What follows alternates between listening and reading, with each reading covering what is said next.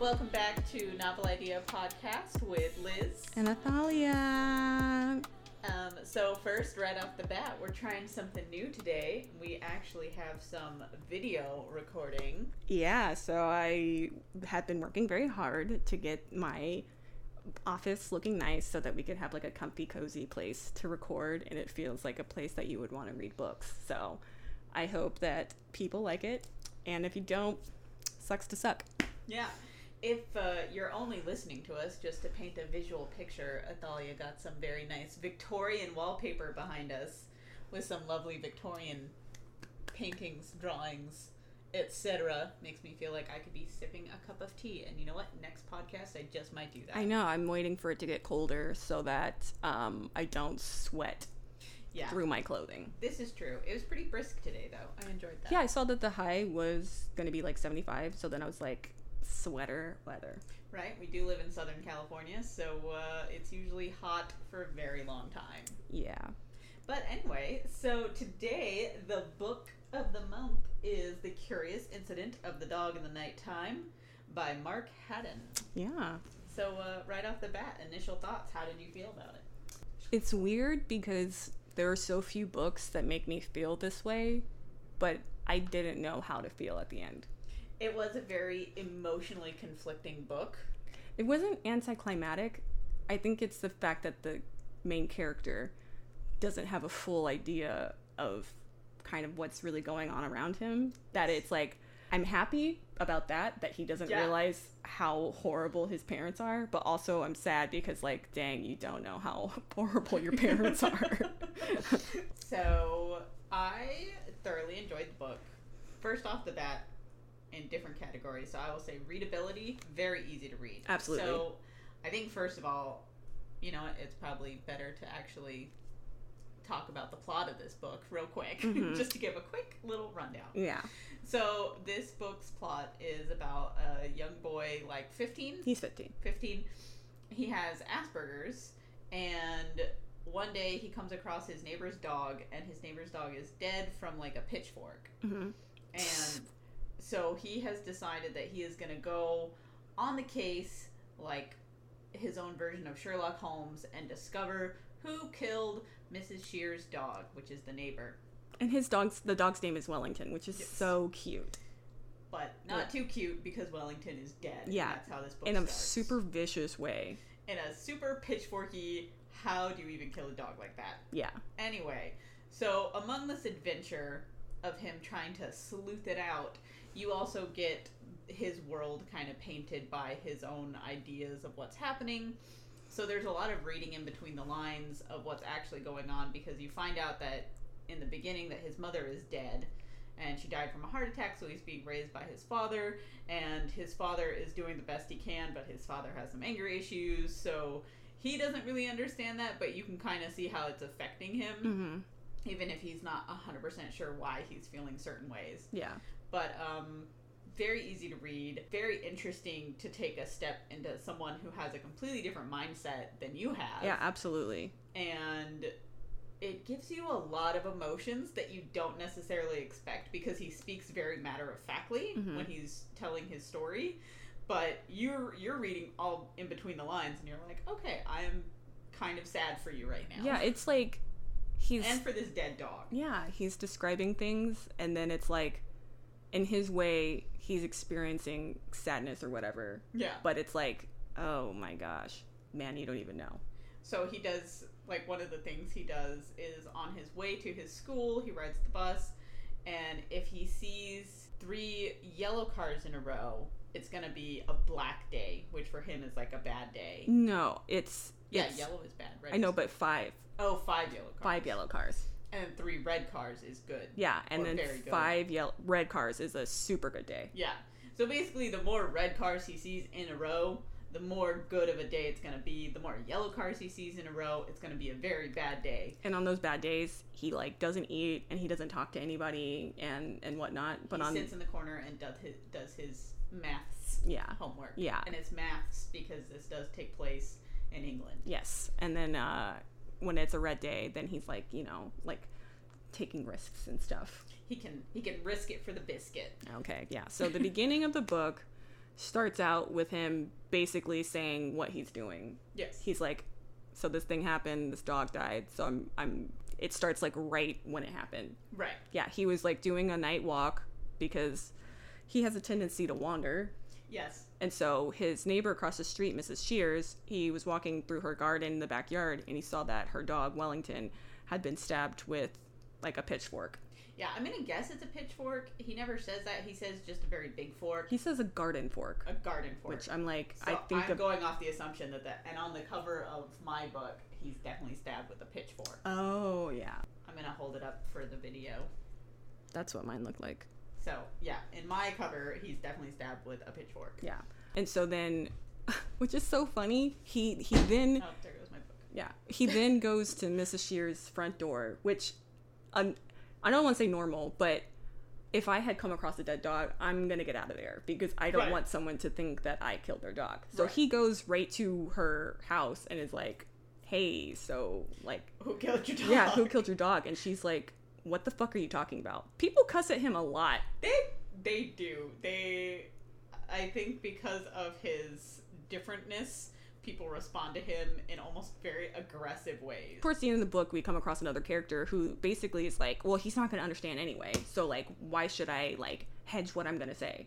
Right. which is like that's still not an excuse. And he still understands you. He Yeah. just doesn't respond how you would respond if someone spoke to you like that. what outcome are you expecting? Right. Just don't yell at people. Don't like don't be mean. Don't yell. yeah, I just think don't that's be a the jerk. Answer we're looking for here. So he's like, "Hey, what happened to your dog? Who killed your dog?" And she's like, "This is the first that she's hearing it." So then she calls the police, and then he's like, "Just like okay, like I trust policemen." He's like in TV shows, policemen are good guys, Mhm. so I'm gonna trust him. So he goes around back and he kneels down to the dog and he's like holding the dog because he's you know he actually he really loves the dog and he's like oh the dog's dead and dogs can't lie so he's a good you know Yeah, being yeah, the police officers come and they see him kneeling down with this dog's blood on him hmm and he's like clutching the dog and the police officers are trying to question him but one of them grabs him mm. and so in reflex, he hits the police officer. which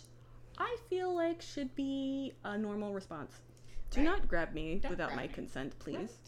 And you don't know what I have going on. Please don't touch me. seriously. And I think he had asked, like, hey, did you kill this dog? And he's like, no. And he doesn't lie. But the cop doesn't know that. Right. And the cop doesn't understand his way of speaking. He thinks that he's just being cheeky. Yeah. And it's like, no, he's not. And so the police officer arrests him. And he goes downtown and he's like, oh, this is kind of exciting because, you know, I trust the cop. So obviously they're doing something right. Yeah. And I'm in a room that's a square and it's like, you know, pretty comfortable because it's like, it's. It's an even square. It's as it should be. It's interesting too because they tried to. They took his shoelaces away and they tried to take his watch away, but he has to know what the time is all the time so he Right. can think like, okay, such and such minutes has passed. And so they try to take his watch away and he freaked out and they're like, Did not all like right, that." you can keep your watch. yeah. Also, he described one of the cop- cops as having a lot of nose hair. Like there was two baby mice in his nose. And he wants to emphasize that he does not like metaphors, but he does enjoy similes. Yeah, but then the metaphors he wrote, I'm like, uh, yeah, I agree. I agree that it's like a bunch of flourishy language for what? You're just being excessive. Yeah, I like metaphors though. I mean good ones, but like super long ones. When he was talking about um, Sir Conan Doyle, where it's like, oh, Oh, yeah. okay, yeah, Like old old literature is like, you know what? What is this book without 20 different metaphors to explain one single thing? I just feel like um it's a dude thing because dudes like to hear themselves talk. Like there's this one TikTok where it's about like how when you want to leave class, but then there's that one person who's like has to talk until like the class is over and the bell is rung. As they're talking, you realize they're not talking about anything. Where and especially for me, I'm trying to see where the conversation's going to end up so I can see if it's worth my time to pay attention or to zone out. And when it feels like it's going nowhere, I get even more mad because now you're wasting my time. I just Saying want absolutely okay? nothing. The bell has rung. Class is over. We don't need any more extra talkative talk. Yeah. So back to the jail. He's having a good old time, and then he, um, I think he gets questioned by the police, right? And then the police officers are like, "Hey, did you kill the dog?" And he's like, "No." Do you know who killed the dog? Mm, no. Like I don't lie. Like I don't know why we keep doing this. And then he hears his father's voice. His father's come to get him. and his father is pissed. His father is like yelling. He's like, "Give me my son! Bring my son to me!" And so, I mean, it must be really scary because, you know, he has a lot of specific things that he needs and new Yeah. environments are not good. So it's like, I don't want someone else to react badly to something that my son needs. so basically, the police let him off with a warning that's like, "Okay, we're gonna write down that you attacked a police officer. We're gonna let you go, but if you get into any more trouble, and this is kind of like a little bit of foreshadowing, where they're like, if you get into any more trouble, you're gonna be actually punished." Yeah. And he's just like, "Okay, Yeah. Oh, and then when his dad greets him, because he doesn't like to be touched, he holds his hands out like this and they touch like fingertips and thumbs, which I thought was kind of cute. and that's how they say, "I love you." Yeah, it is cute. So then they go home and his dad's like, What the fuck is wrong with you? His dad talks to him like that a lot. Yeah, and so we kind of get a glimpse more into his home life from that aspect. So he has a pet rat that he takes care of. His name is Toby. He comes home. He does not like yellow foods. No, he Or doesn't. brown foods. No, which sometimes it's not that great looking. Right? Like, if it looks ugly, I'm not going to eat it. None of his food can touch. He loves red food. So his dad actually has come up with like a system around everything where he's like, I know my son is incredibly gifted because you find out through him telling, he likes to tell a lot of um, Mm-hmm. Scientific anecdotes. and math equations. Yeah. So he's very mathematically gifted, hmm and his dad knows this, and so he's kind of like, "You're gonna be smart. You're gonna go places. If we have to put up with like your quote unquote quirks, hmm then that's what we're gonna do." Yeah, Like yeah. if the only thing you're gonna eat is strawberry ice cream, tomato soup, and slices of tomato, then that's what you're gonna get for dinner. he he had broccoli with beans a couple times, and I'm like, where is the protein? It's like I think at that point, with a child who absolutely will not eat unless it's something very specific, at that point you just want your child to eat. Absolutely, and I think that's what was happening too when we talk about him spending time with his mother. His We'll get to mother that was point. losing his mind. But a- as of this point, so his mother is dead. hmm He came home one day and his mother was gone, and his dad was like, "Oh, your mother's in the hospital." And he's like, "Oh, well then we got to bring her food because hospital food is not so good." Mm-hmm. So this is where we get that disconnect where he approaches everything very logically hmm and it's not like I'm scared or I'm concerned or I'm worried. It's oh, we have to get her food, and that is his way of being yeah concerned. where and it's worried. like this is what people do i've observed it so that's what we need to do and so then um, his dad's like oh no i'll bring her food and he's like well i'll make her a card because that's what people do when Yeah. people are sick we'll make her a card and so then the like couple days later or whatever his dad is just basically like oh christopher i'm so sorry your mom's dead like she had a heart attack and of course christopher is like he knows what death means but it's like not like he's gonna weep about it Yeah. it's just that his mom was here and now he's not and he doesn't want anything to do with spirit nonsense ghost nonsense magic nonsense so he's that like whole like she could be in heaven thing. Not Yeah, his yeah, dad. he's like- no, she's a corpse in the ground. The worms are gonna eat her. She's gonna disintegrate and turn into a skeleton, and then a thousand years from now, not even her skeleton will be here. yeah so bump that i'm good right. He moves on, but he still remembers all the good times with his mother. hmm And so you see that that's how he approaches things. He's like, well, let me look back on the memories, and he does have an eidetic memory, oh so he yeah can remember everything. So Wow. he just goes back and remembers all the happy times. Yeah, when he was describing that, I'm like, whoa, that's freaking awesome. He's like, on Right. July 25th, it was a Saturday, da da da da da, this happened. I'm like, I can remember dates, but I can't remember the days. I can't even remember dates. I can not I can barely remember what I had for dinner the night before. I forgot I was 29 when I, I've- I've when done someone asked me because I had my ID to buy some White Claw, and she's like, how old are you? And I was like, whoa, I don't know. I don't know actually. you're asking me. You're holding the ID, lady. You have the I information. know, right? You do the math, girl. Don't you have a calculator? They do that every once in a while to try to trip you up, like it's a fake ID. I'm like, It sucks. do I not look my age? I mean, thank you. I but know, right? This like, is annoying. everyone thinks that I'm way younger, so then I'm like, so is this like what you think I am or what I really Are you am? saying you think I'm under 21? Do you think 'Cause I'm a that's baby? Really nice. Yeah. I don't think I look under 21. But thank you. But thank you. But um, Anyway. so um, while he's writing this book, he talks a lot about his interactions with his like counselor, teacher person, Siobhan. Yeah. Um, and she's he goes to a, s- a special school, which I think is actually really cool. I don't think they have those here, like a whole school just for um, children that have like behavioral issues. Actually, not sure. I bet there is, but I bet it's expensive. I'm sure it really is. but to be honest, like to have teachers in an institution where that is actually their job and they Yeah. like chose to do that, that would be great. yeah, as far as I know, we just mainly have classrooms over in the Mhm. states in like a regular school. Then you have the classroom Yeah. with kids who need extra attention. Yeah. So Siobhan, um, he like meets with her every day at school, Mm-hmm. and he's talking about this this book he's writing, and you know what happened to the dog, and she. He's gonna. He is officially at this point in the book on the case. Yeah. He's gonna solve what happened to Wellington. yeah, so he's doing like his detecting. He's uh, asking her to like proofread things and explain things, and um, And he- it's super cute Yeah. because she adds little footnotes. mhm. She's like, okay, this part. So there's like footnotes in the book and little illustrations that she helps him with, and I think that is just the cutest thing. yeah, and she tells him like, hey, you know, usually in books they don't write out full equations and answers, but you can have an appendix in the back where you can do that, and he Yes. does do that. And he's like, you know what? You're a genius. That's awesome. Yeah. So he's like, okay, I'm going to write this book and I'm going to do some detecting. So he goes to Mrs. Shear's house and starts kind of inquiring about who may have killed the dog. And, you know, she used to have a husband, Mr. Shears, but he's not around. hmm So maybe Mr. Shears killed the dog. Yeah, he comes up with like a reason like someone wanted to hurt the dog, someone wanted to hurt Mr. Mrs. Shears, or I forgot the other option, but he was like, okay, if, or is a random. or it was a random person. Yeah, so if someone wanted to hurt Mrs. Shears, it was someone close to her. right, If it was someone who didn't like the dog, it was probably a stranger because like who doesn't like dogs? right. Yeah. So he was like, all right. And so then he goes to other people's houses.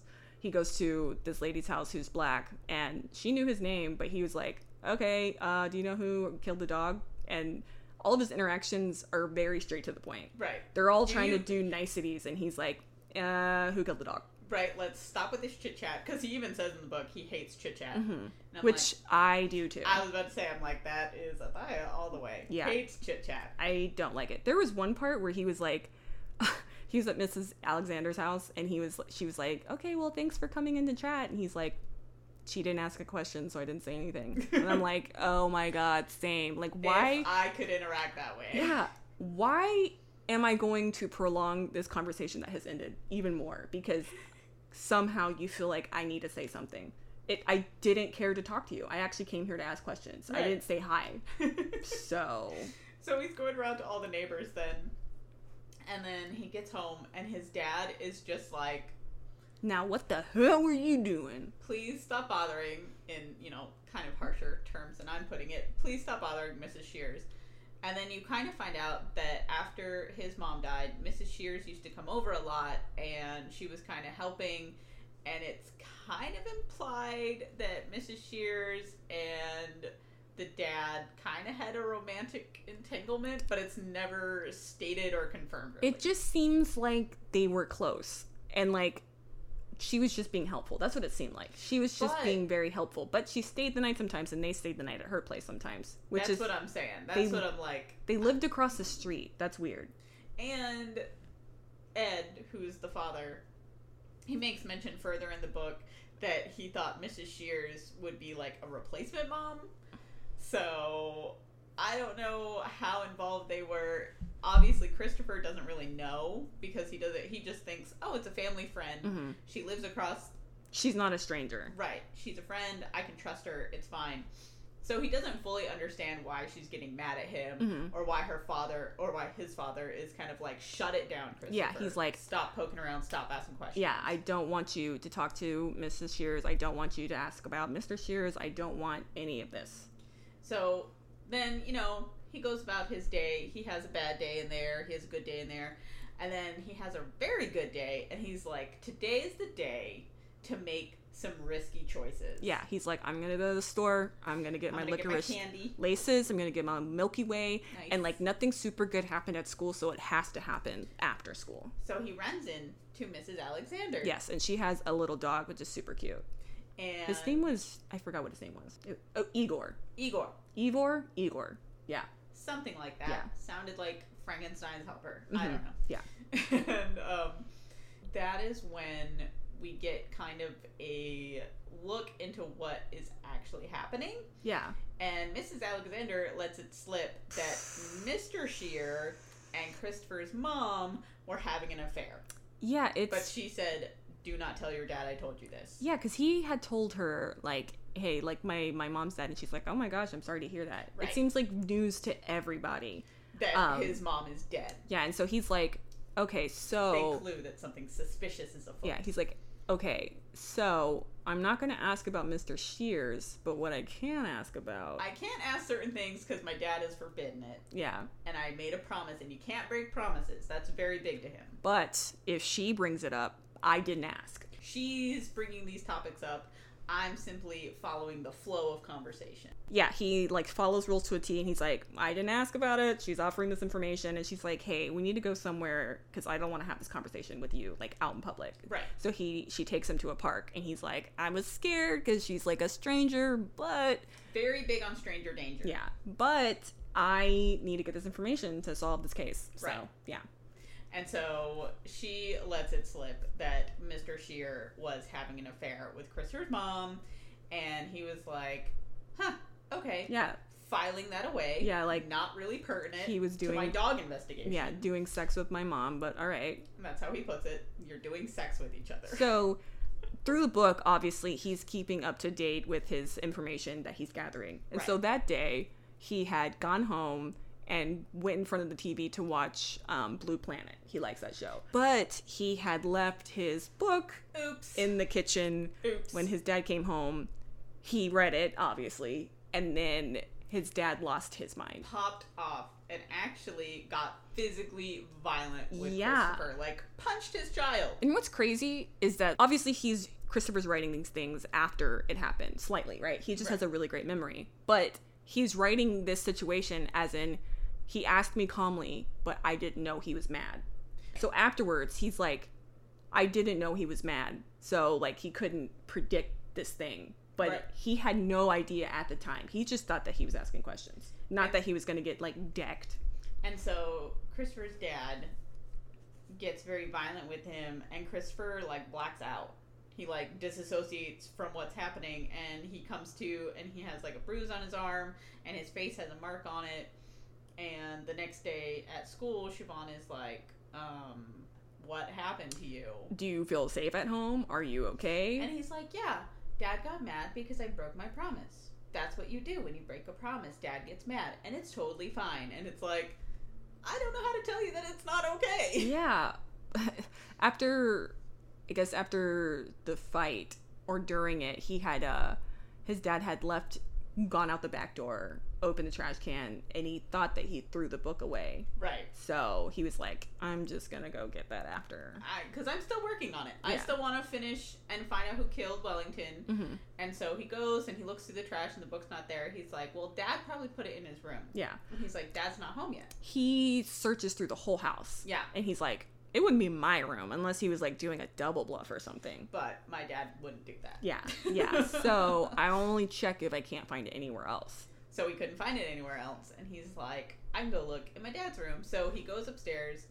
and he's like, I'm not allowed to touch my dad's stuff. But if I touch it and put it back, then he'll never know I touched it and it's okay. And also, he talks about how when his mom did cleaning, he used to panic because she would move things out of the way, and when she put it back, it wasn't exactly where it needed to be. Right. So he measured everything where it was supposed to be. So after his mom was done, he put it exactly where it was. So I have complete faith that he would have put everything Put back. everything back, spick and span. Yeah, and his dad would have no idea. Even if he put something slightly off, his dad would have no clue. Absolutely. So he's looking through his dad's stuff under the mattress, porn magazines.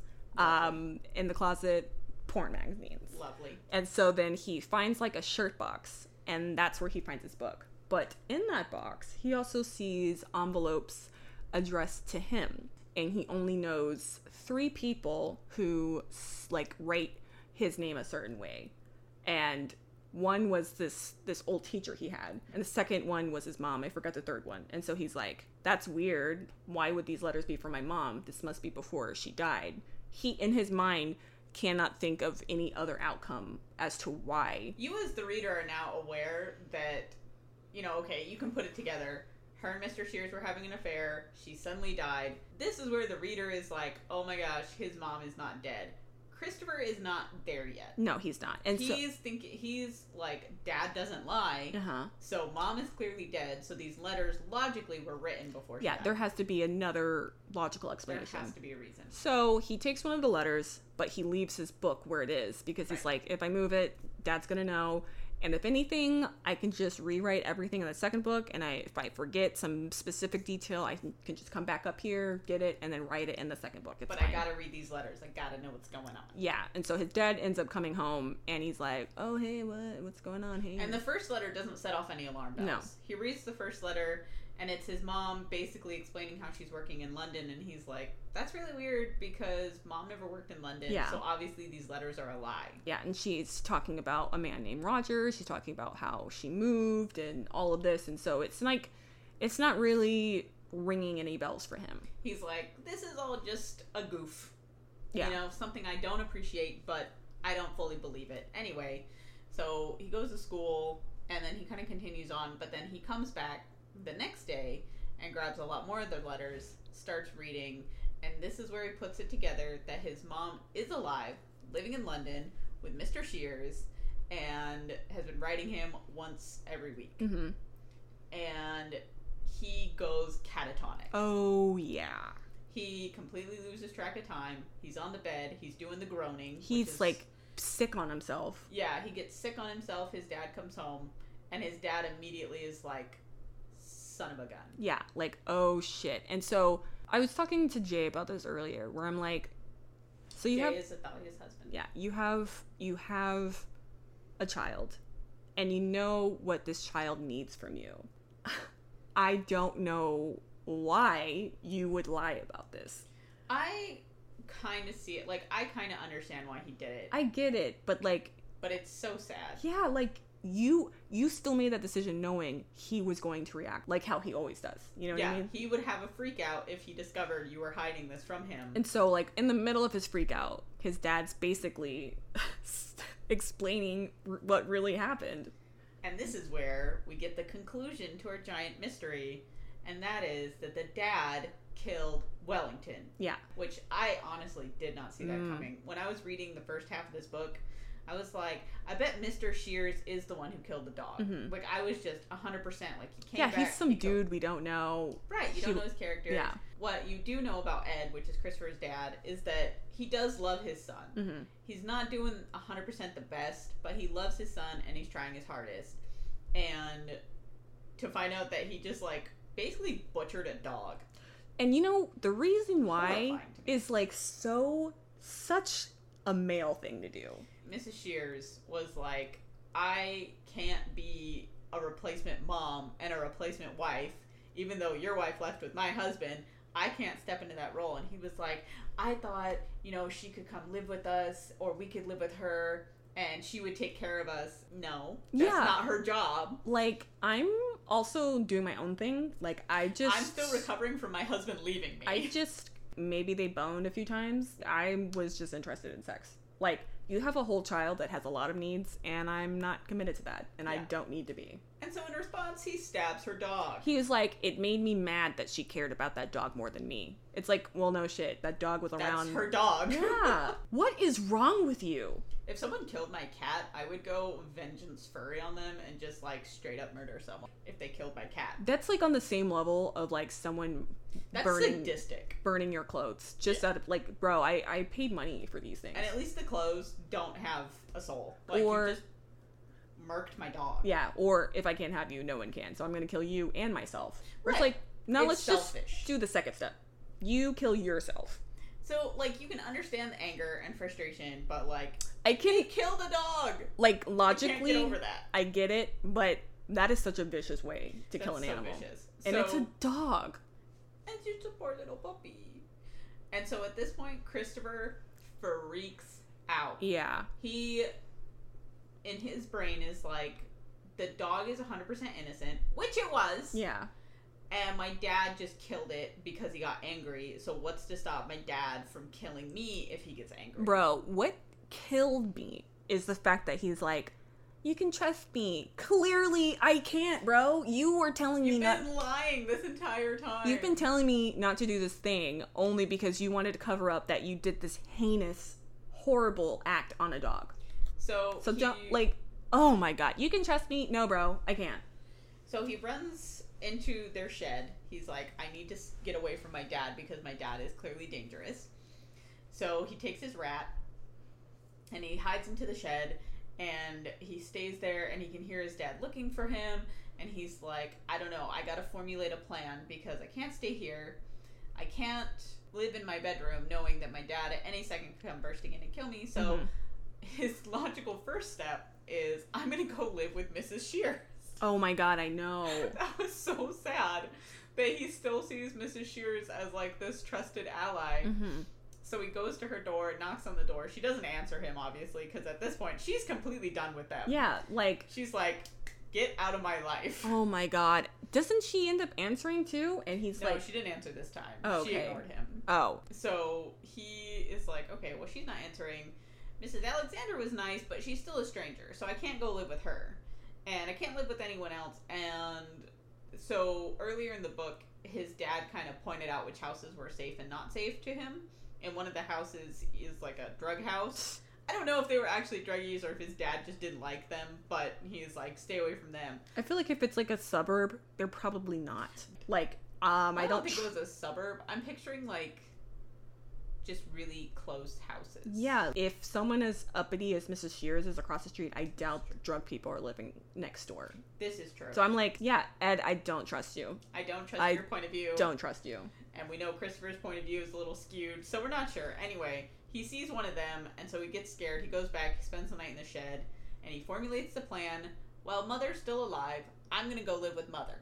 He makes this decision, he collects his pet rat, and the next day, he starts off on his journey where he is gonna go to a s- train station, buy a ticket, because he knows how to do this because he had a play train station set hmm and he is going to get to London. He's going to find his mom. He's going to live with his mom. Yeah.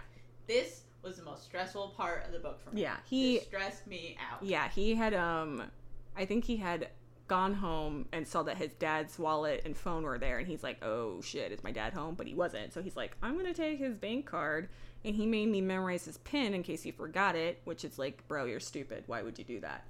And so he took his dad's bank card, and then he was gonna go to his school, but then he saw his dad's van there, and he's like, "Oh, Yeah. can't go there." Then he stops a woman because, you know, in Stranger Danger, they always tell you to find a woman. Which we know that that's, That's- also women can be murderers too. Okay, And women could be part of the ring that's Yeah. kidnapping children. Yeah. You never know. exactly. Just don't trust strangers. Yeah. Kids. Yeah. in case you were wondering what we thought about it. and so he asks a woman, and she's also kind of tending to her baby, but she's like, "Oh, you don't need a map or directions. Like it's right there." Yeah, and it's she like the, the points. building says this, so Yeah. So he sets off and he makes a map in his mind. He's getting slightly overwhelmed with crowds and stuff like that, but he's like, "It's fine. I just need to get to the train station." which is I think what's cool is that even though he was feeling overwhelmed, he has like techniques to kind of like get through it. Like he would Yeah. squint his eyes really, really thin so that all he could really see is what he needed to see. Or um Or he would do like math problems in his head. yeah, or take fifty deep breaths. multiples of twos, you know, things like that. So he had his coping mechanisms. Finally makes it to this train station and he's like, "Okay, now I just need to get to London. That's all." Yeah, so he But It's- there's a lot of people in the train station. Yeah, and so he's he's trying to calm down, and so he sits down at a place where there aren't a lot of people, and he closes his eyes and he's doing his math problems. A police officer comes to him and is like, "Hey, like that You're lady, kind of freaking people out. that lady said you've been here for like two hours. yeah. Like he'll sit there for hours and not even realize it." And he's like, "I need to get to London. Do you know how to get to blah blah blah blah blah?" And he says his mom ad- mom's address, and he's like, "Where's that? I don't know what you mean." so you're trying to get to London. That's what I got from that. I do like this encounter with this police officer because he seemed c- to kind of respect his boundaries. Yeah. Yeah, he's like, all right, well, let's just start there. Well, because he tells him he's like, "I have a warning because I hit a police officer because the police officer grabbed me and I didn't like that." So this police officer is like, "Okay, don't touch the kid." Yeah. Got it. Yeah. So he kind of helps the kid navigate Mm-hmm. where to go. Where to buy the ticket and blah, blah, blah. He eventually gets the ticket. He gets on the train, And then another police officer runs up to him before the doors close, and he's like, "Wait, wait, wait! Your dad's here. Your dad's looking for you." And he's like, "Oh, I don't want to go to my dad. I'm going to my mom." He's like, "Well, let's get off the train. We can talk about it." And he's like, "Nope, going to my mom's." And he's like, "We can talk about it, but the doors close." And the police officer has to like phone his partner. He's like, "I'm stuck on the train." Yeah, it'll be like 10 minutes. Yeah, Sorry, bro. We're gonna get to the next stop, then we have to turn around. And so Christopher is sitting there with the police officer and he's like, How do I get out of this? He's like, I do have to pee. So he tells well, he's sitting there at first and he doesn't know there's a bathroom on Mhm. the train station. And so he started to wet himself a little bit Mhm. and the police officer's like, There's a bathroom right Yeah, over like there. for Christ's sake, go to the bathroom. go to the bathroom. Which again, I'd probably pee myself too, from what he described as bathroom like. it was discussed so he describes bathroom as smelling quite like a poo. Yeah, yeah, just gross. just a nasty like just think public bathroom. Yeah, but Like on a train. on a moving train. and so after he uses the bathroom, he's walking and he's like, "Wait a second, I see like a cupboard area that looks like an airing cupboard that's at my house." And so sometimes he would go in there Yeah. because it was like nice and enclosed, and he felt safe and dark, and it gave him time to think and calm down. So he crawls into this luggage kind of cabinet thing, and he just like chills there. And he's right next to the bathroom still, so he can see when the police officer runs by and it's like, oh crap, I lost this kid. But obviously, he's not in the bathroom, he's in the airing cupboard. So the police officer is now frantic. The police officer leaves the scene, but Christopher still doesn't feel safe enough to get off.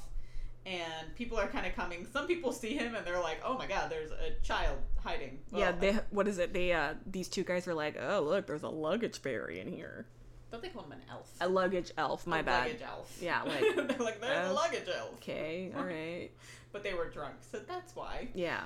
And he does remark on the people who go number two and the people who just go number one. And Yeah. he appreciates the people that just go number one because it doesn't make it smell. Yeah, for sure. But he stays in that cub- cabinet for a while.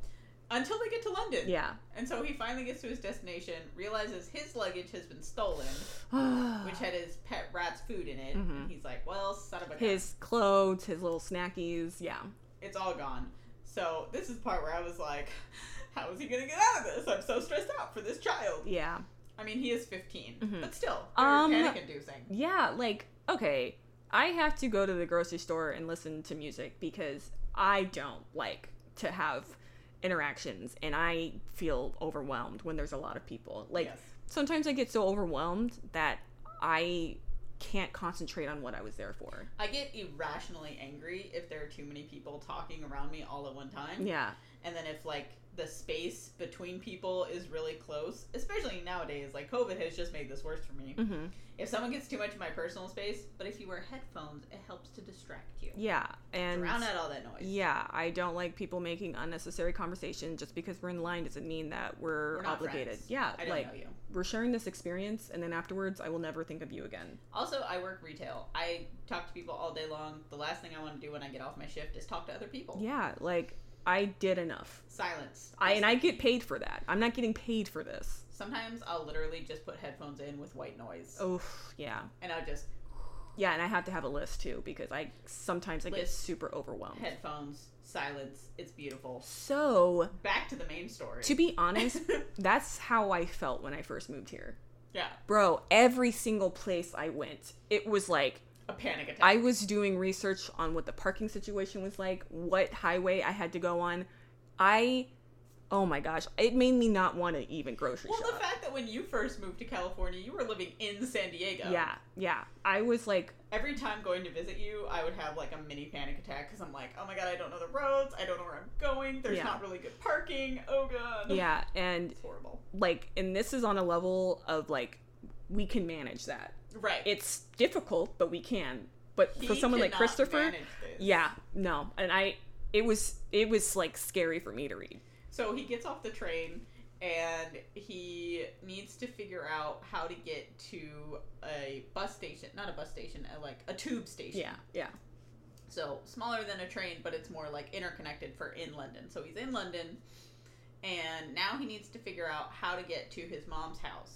So he goes to this kiosk with maps, and he's like looking at it, and the guy's like, "Um, you got to pay for that. It's two ninety five.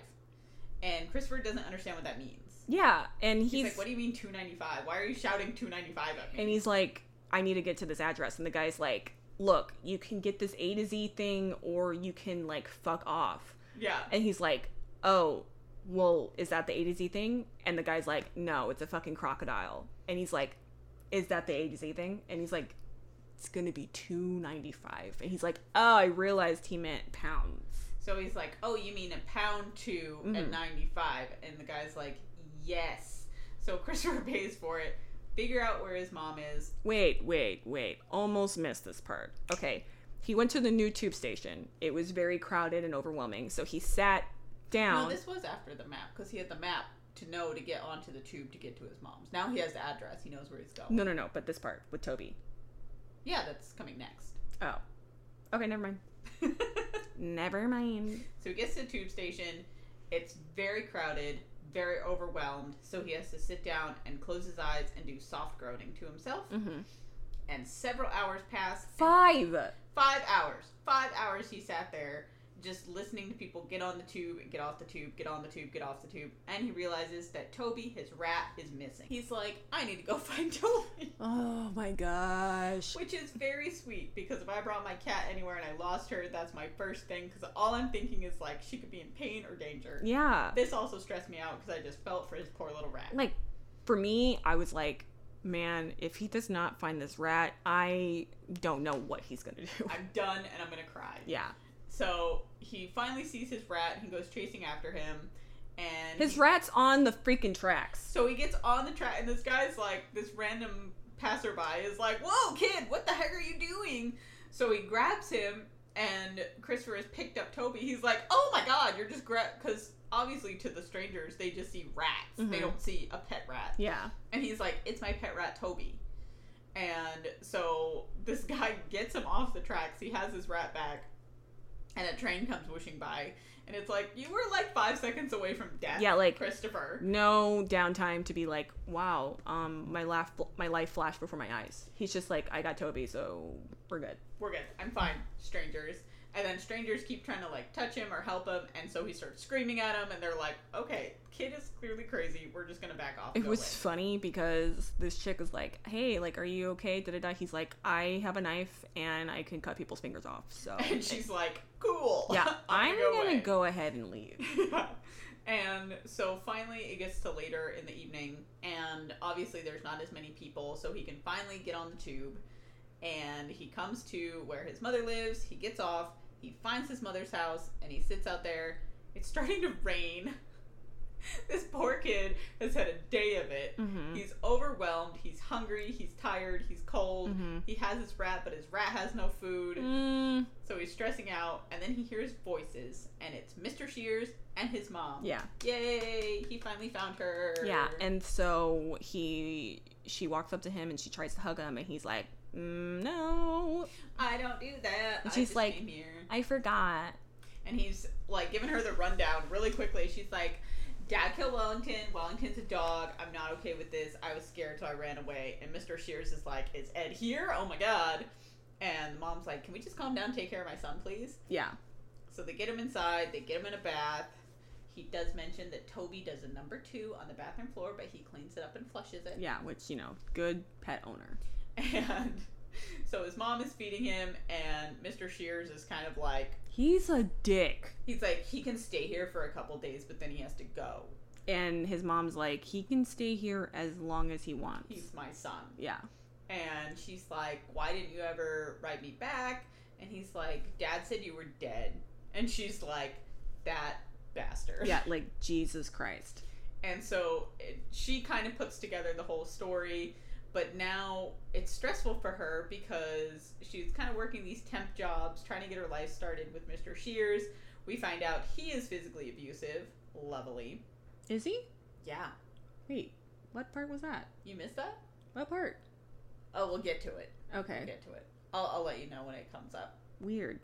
Well, also, uh, later that night, Ed comes by. Ed does come by, the dad comes by, and he's screaming and freaking out, and Christopher is like, I don't want to be anywhere near my dad. Yeah. my dad is a murderer he- of dogs. He his dad's talking to him and Christopher is not responding at Yeah. all. Like not talking to him, not looking at him, nothing. Because it's like, mm, you killed the dog, you could kill me. Yeah. Yeah. And so Ed leaves and she's and the mom is like, "We're gonna figure this out, but for right now, you need to go because it's just too much tension." Police officers come by, and they kind of talk to Christopher and the mom, and they're like, "Is this your mom?" And they're like, "Yep." So the police officers are like, "Okay, keep it in the family."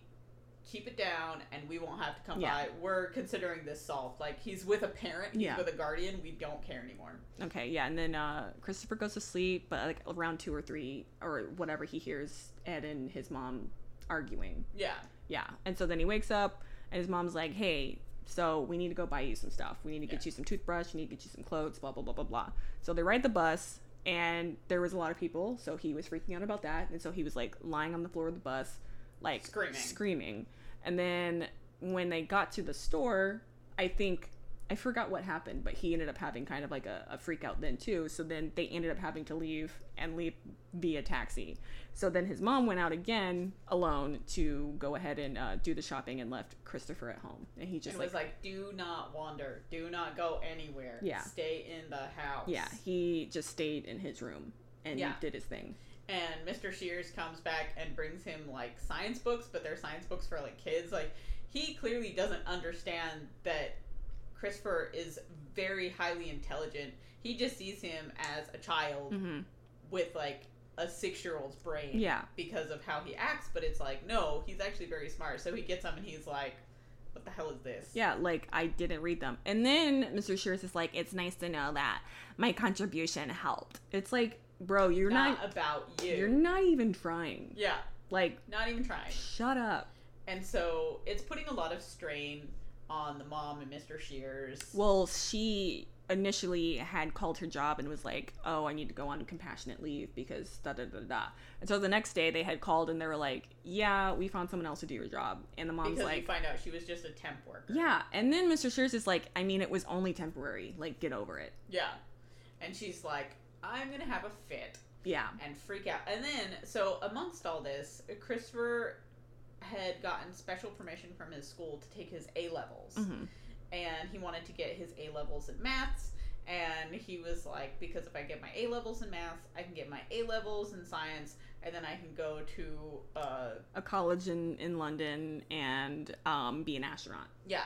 Well, he didn't. He knew he couldn't be an astronaut, but he wanted to do something with Yeah. math and physics. physics or whatever. Yeah. And so it took a long time for them to com- uh, convince his headmistress to let him Yeah. do that because it is a special school, but it's like He's basically taking college level Yeah. exams, This is what he is good at. Yeah. Why aren't we going to celebrate this? and so he has to get back on a certain day. So he's telling his mom, he's like, "I need to be back, and I need to take my A levels."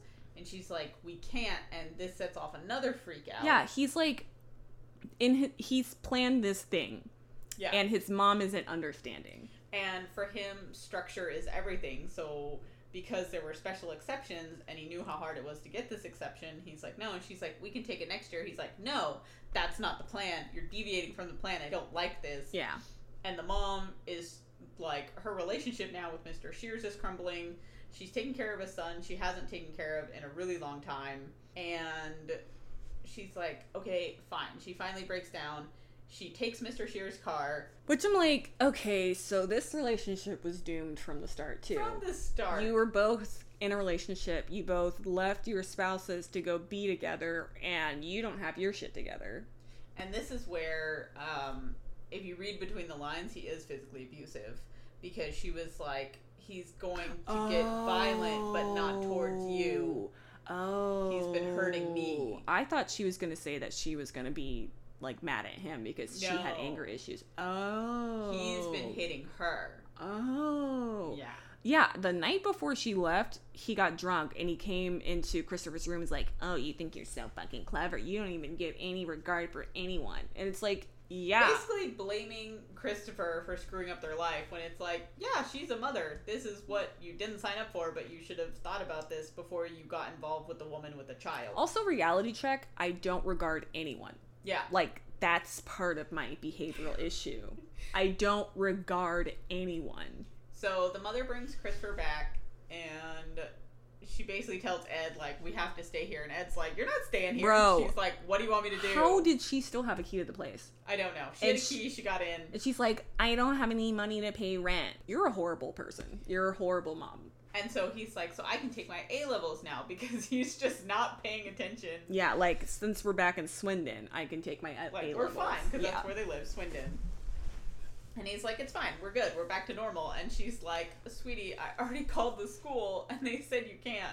Like we already canceled it. And he's like, take it back, take it back right now. Also, you haven't been here for a while because I presume that you were dead, but that's not how things work yeah. in this house. You don't you don't change plans like this around so me. he's not sleeping, he's not eating.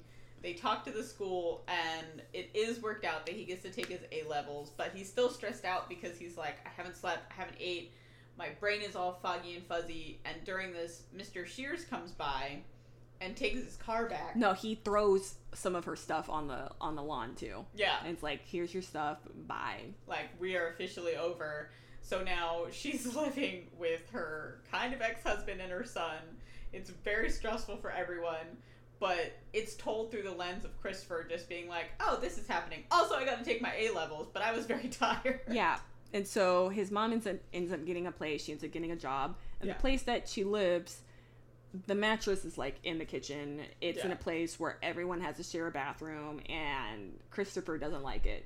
And he doesn't like that when he uses the bathroom, people can hear him. He can hear people use the bathroom. It makes him not want to use the bathroom because it's shared. And so his mom has to like clean it every single time before he uses the bathroom. But he also doesn't like staying at his dad's place because he's still terrified of his dad. Yeah, so he moves his bed to like block the door. So finally, his dad has a conversation with him where he's like, "We can't keep going on like this." He's like, "I know we got to look at this like a project. We got to look at this as a project of learning to trust each other again." And so his dad gets him a puppy, Yeah. and I was like, "Okay, Bro. don't kill this dog." Oh. Bro, it seems in poor taste. You know who deserves Little a bit. dog? Mrs. fucking Shears. Right? Like, why didn't she you get a killed dog? her dog, Yeah, isn't that like a, sh- a a slap in the face? right? Like, sorry, we killed your dog. I got my son a replacement dog for your dog that I murdered. What? You're a fucking idiot. But Christopher is over the moon. He loves his new dog Named it Sandy, which is Yes. cute. and has kind of started to trust his dad a little bit more. We find out that he passed the A levels with an A, and he's like, I'm excited because I can definitely go to a college, not in London anymore because I hate London now. Yeah. He's like, but I can go somewhere else and I can do this, and I know I can because I solved the case of who killed Wellington. I found my mother. Life is good. Yeah. And that's the end of the book. Yeah. So yeah, uh, how would you how would you rate this story? How you feeling about it? Um Curious incident of the dog in the nighttime. I would say 9 out of 10. Nine out I won't give it a 10 out of 10 cuz it bummed me out. of ten. It just made me sad. I will give it nine brand new puppies out of ten brand new puppies. I was going to say 9 dead Wellingtons out of 10 dead Wellingtons. I was gonna say something along those lines, but I didn't want to be that dark. But you Yeah, went for it, so yeah. I appreciate that about you. Yeah. It just bummed me out.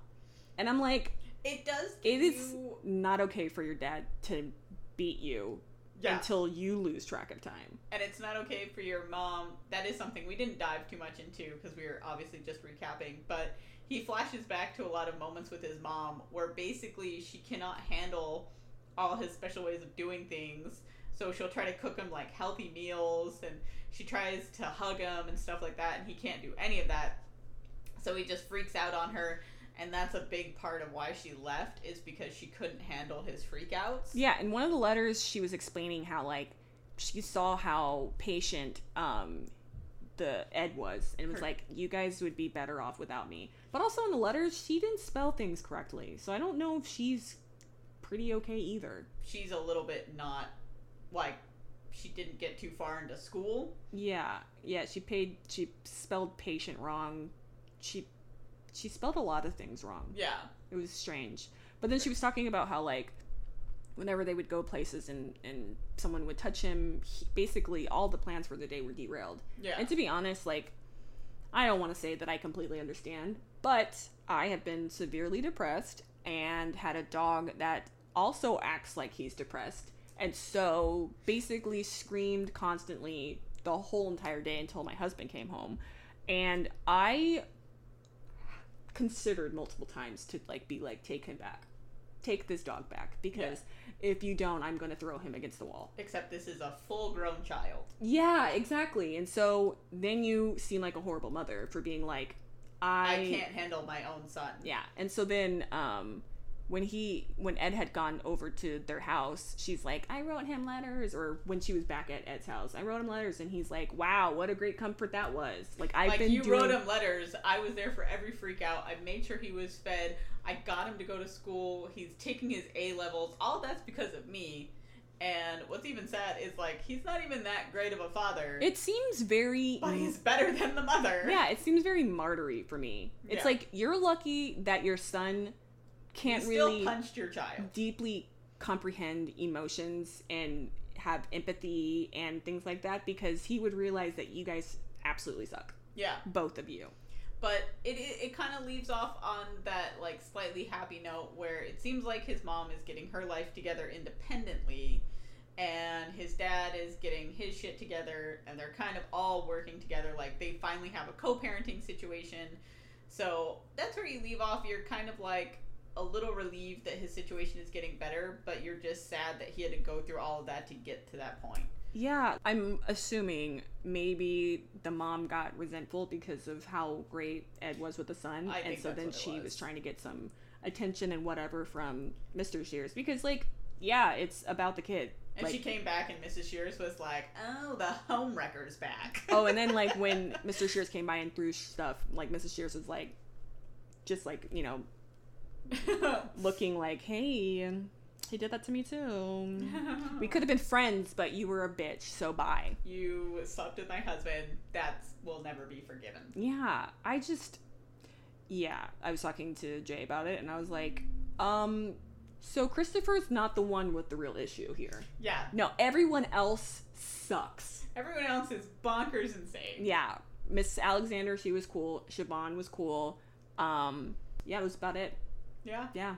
Um, I think it's just like the ultimate stress of having to take care of someone so diligently that like you can't even really enjoy your own life because you have to take care of your child and so that's where the stress of being one of these parents comes from. So like they hit their breaking points, but unfortunately when you have a child with Asperger's, you can't really hit your breaking point. yeah, and also like, n- I You're don't. not allowed to take things out on the child. yeah, like And they do that a lot.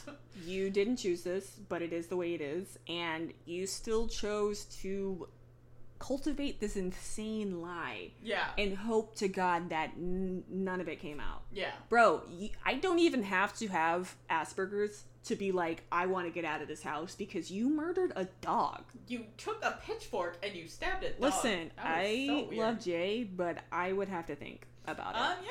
like, unless it was Cujo, there's no excuse. Yeah. Legitimately thought Mr. Shears was the dog murderer. I was like, Well, he's also a piece of work, too. yeah. So it's like, okay, well, that's horrible and sad and depressing. Yeah. But so- it leaves off on a good note for Christopher, so you're like, okay, I'm happy for him, but I'm sad for him. So a lot of conflicting endings. I'm glad that he moves away, like moves through the world objectively, Yeah. because um, this is the origin of a serial killer, Yeah. pretty much. Like, you lied about my my mom. like in a dark book, You murdered his an dad would animal. actually be a murderer. Yeah, but like, yeah, he moves through the world objectively, and he's like, hey. I got these five red cars going for me. I got this murder solved, so that's going for me. I love quadratic equations, so Yeah. that's going for me. I'm like, can't relate to that whatsoever. Oh yeah, he was talking about that um that one um problem where it was like the three doors and the two goats in the car. And Oh, the yeah. equation, I was like, oh my god, I'm learning about combinations and probability and statistics. Except, um, it was still really difficult to look at. I'm like, now what does C mean again? Honestly, I'm not gonna lie. So there's several parts of this book where he breaks down different equations and with illustrations and with it like mathematically written out. My brain just skipped over all that. Yeah, I'm like, 'Cause I, can't- I don't know what that means. so you don't understand emotions. I don't get math. So zoop. If you're gonna throw a graph at me, I'm gonna skip over it because I don't like. I under obviously I can read a graph, Yeah. But when I'm reading a book, my brain is in two different like I'm in creative mode. I'm picturing the story, I'm illustrating things for myself. So you throw a graph at me, and I'm like, zoop, skipping the graph, Yeah, like moving on with the story. is this really pertinent to like moving forward in this tale? I don't think so. yeah. Yeah. But I would definitely recommend this book. It's a very interesting read, and it's a way to kind of put yourself into someone else's shoes, and I really enjoyed that. Yeah, it's um in my mind And I again, I read this book in like two days over the course of like eight hours. So Yeah. super easy read. super easy read. It's like a good beach read Yeah, I just if um you want to be a little melancholic. Yeah, I uh yeah, I, I, I again still don't know how I'm supposed to feel. Um, Mark Haddon did a really good job though. So props to Mark Haddon. Yeah, he did a great job. Really love this book. Yeah. So next month for October, we're going to be reading Dune by Frank Herbert. So we saw Shang-Chi last Sunday. It was amazing. By It was the way. super great. Really great Asian representation. I love that. Um the fight choreography was beautiful. amazing. I the good guy, okay. The guy who did the fight choreography Right. was trained by this other dude, like this older guy that's on TikTok, and he was talking. He's he's Chinese, I believe. He was talking about how excited he was to see the movie because he like did fighting, and then he o- opened his own stunt like choreography school for fighting, and that his student was the one who did the choreography for the fighting in this movie. Dope. And it was so cute. And it's like it comes full circle and I'm sure in his time like yeah, there's just not ever since Crazy Rich Asians came out, everyone's like, "Oh, cool. Yeah." It's like why hasn't this been happening before? Yes. So we saw Shang-Chi. Anyway, But- change the subject, yeah. Before the movie came on, there was a trailer for the new Dune movie that's coming out, and we're both like, we want to see that. I see that book everywhere. and I'm sorry, but I absolutely, I'm not sorry. I adore Zendaya, Love her. so anything she's in, I'm willing to see it. Except Euphoria, that seemed a little bit too much for me. It seems very triggery. Like So I'm gonna leave that one alone. I was already depressed for four years in high school. I don't need to see someone in a worse situation be depressed in high school. Right. Like I'm good. but I've seen her scenes from that, and she's an absolute treasure. Absolutely.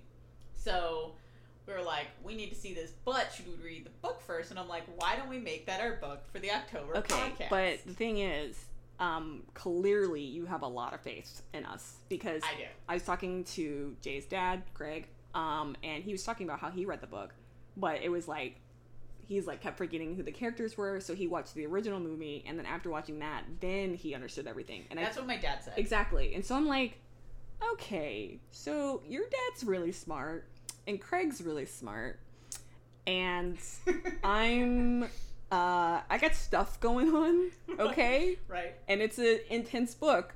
So I'm like gotta make sure my meds are okay so I don't get foggy headed, gotta make sure I'm focused, got my coffee because it seems like it's gonna be a, a, a big deal because I sent that- you that TikTok where Yeah. it's like someone reading it and it's like, I don't understand. So uh, what we're basically going to do is in the first week when we get the book, we're going to read it. If we do not understand it, we're going to watch the movie, give it another try. If that doesn't work, we're going to pick an easier book and we'll come back to you on what it will actually be. Yeah. But for right now, we're reading Dune. Yeah, we should like then change the name to like Easy Novel Podcast, Easy Novel Idea Podcast because we're dum dums and we can't read high fantasy and sci fi. I think we can get through Dune. I don't know if I'm going to read the sequels. Girl, I tried to read The Hobbit, and that See, was I- like, I enjoyed The I Hobbit. don't care. I couldn't make it through the second Lord of the Rings because of the Ents. The Ents were really boring, and in the first book, I got really sick of Tom Bombadil because they talk in poems too much, and I'm, I do not like it in books when they talk in poems, and that's like a fantasy Listen, genre staple. I love the Harry Potter books much as the next person, but every time the Sorting Hat Sorting sang a Hat, freaking skip. song, like, Skip. girl, bye. He's like, I spent all year coming up with this rhyme, bitches. And I'm like, Not a poetry person. I don't care. Stop. So we're gonna do our best. We're gonna see, and even if we only get halfway through and do like a movie book comparison thing or something like that, I don't know. I think we will still do a podcast on Dune, whether it's too hard or too easy. I See, don't think it's gonna this be too is easy, our but problem, listeners. We are very optimistic in the beginning. Very. And then future us are like, was past us fucking stupid? Why did we agree to this? So let's hope that we're like, we're gonna stick with it. We're gonna we're gonna really see if this will be our discipline month. October I feel good about it. Yeah, I think the only like other long book we listened to was the Abraham Lincoln, and boy, that was like a nerd. That wasn't even a hard book. It that was was just tedious. like, ugh, it's a, it's history still. it's still history. I didn't ask for this. This is why I didn't like the movie. It's still history, and I'm still bored. I like the movie. I liked it. Did It not was way better than the book. And Anthony Mackie. So we hope you enjoyed this podcast about the curious incident of the dog in the nighttime by Mark Haddon. We thoroughly enjoyed it, and we will see you next month, hopefully for Dune. hmm Um, you can check us out, novelideapodcast.com. That links to all our social media or email. Shoot us an email, questions, comments, concerns. or Novel Idea Pod on Twitter. and Novel Idea Podcast at Instagram. Yeah, so uh, we'll see you next week. We might break it up into episodes depending on how difficult this book is. Right, we might do like part one halfway through the month and part two at the end of the month. But again, we'll see how we feel. We'll see what happens. Yeah. And uh, thank you for tuning in.